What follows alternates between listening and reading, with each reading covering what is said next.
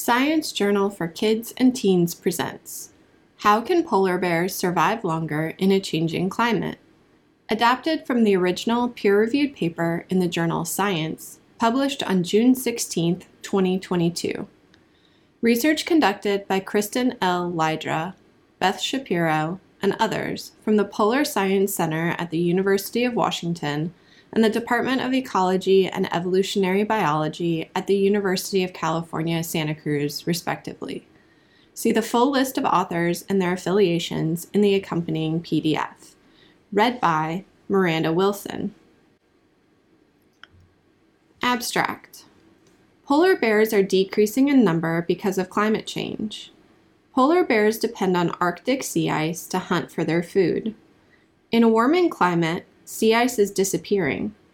Because of this, many polar bears around the Arctic are expected to disappear. Are there any places in the Arctic where polar bears might have a chance to survive when the sea ice disappears? What would those habitats look like? Would the polar bears that live there look or act differently? We have found a group of polar bears in southeast Greenland that live in fjords. They use ice from glaciers as well as sea ice to hunt. We conducted a study looking at their movement, genetics, and demography. We found that Southeast Greenland polar bears don't travel much because of the rugged environment. They have been isolated from other polar bears for about 200 years and are a genetically distinct group. Future studies of these polar bears will help with conservation efforts for the species. Introduction the climate is warming all over the world, but did you know that the Arctic is changing faster than many other places? Species that depend on cold temperatures are suffering. They could even face extinction. Polar bears are one of these species. They are top predators and keystone species in the Arctic. This means they have a large impact on other species. Indigenous communities also rely on polar bears for food, and to support the economy. Polar bears use sea ice to hunt for food. As the Arctic warms, there will be less sea ice for them to use. This could impact the entire community. Polar bear subpopulations are found throughout the Arctic. There are currently 19 in total. We have studied polar bears in East Greenland for 36 years. During our studies, we noticed that some bears spend time in southeast Greenland. Many fjords there have glaciers behind them. Ice from glaciers could provide platforms for polar bears to hunt during the periods of the year when sea ice isn't available. This area could be climate refugia for polar bears, which would help them survive as the Arctic warms. We wanted to examine polar bears in southeast Greenland in more detail. So, we initiated a multi year study to look at polar bear movement, genetics, and demography. Our goal was to assess whether these polar bears were another subpopulation. We also wanted to learn how to best protect them from a changing climate. Polar bears are top predators in the Arctic. They hunt their favorite food, seals, from sea ice. In southeast Greenland, polar bears also hunt from floating glacier ice. The top photo shows an iceberg in the foreground and snow capped mountains in the background. The bottom photo shows two polar bears using floating ice.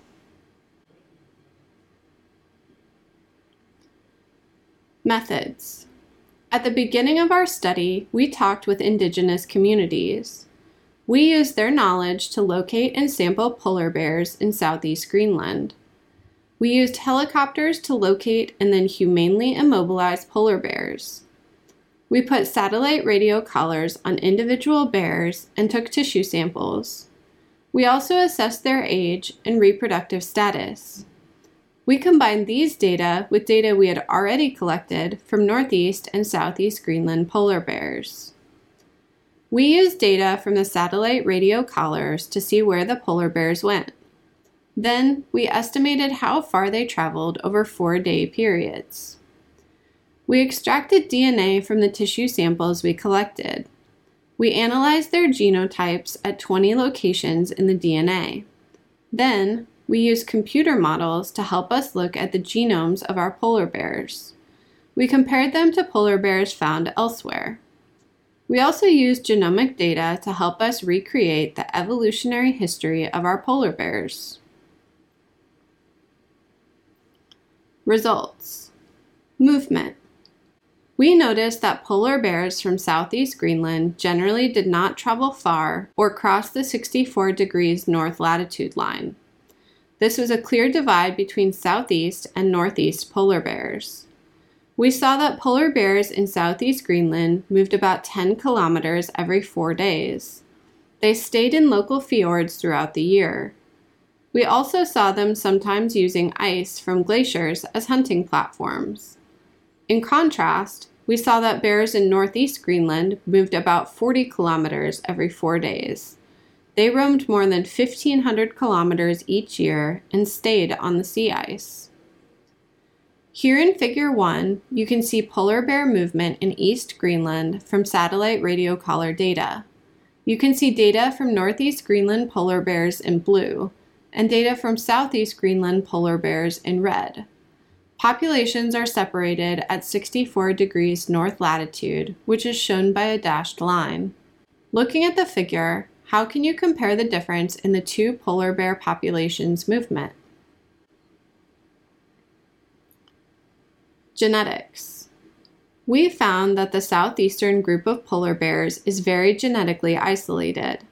They are distinct from the other 19 subpopulations of polar bears in the Arctic. We also found that the southeast Greenland polar bears have been isolated for at least 200 years. Demography We documented that birth rates are low in southeast Greenland polar bears. This means there are fewer cubs in southeast Greenland, and adult females have a lower chance of being pregnant. This could be because mates are hard to find in the rugged landscape. All of these data together show that the Southeast Greenland group of polar bears is a subpopulation, the 20th in the world.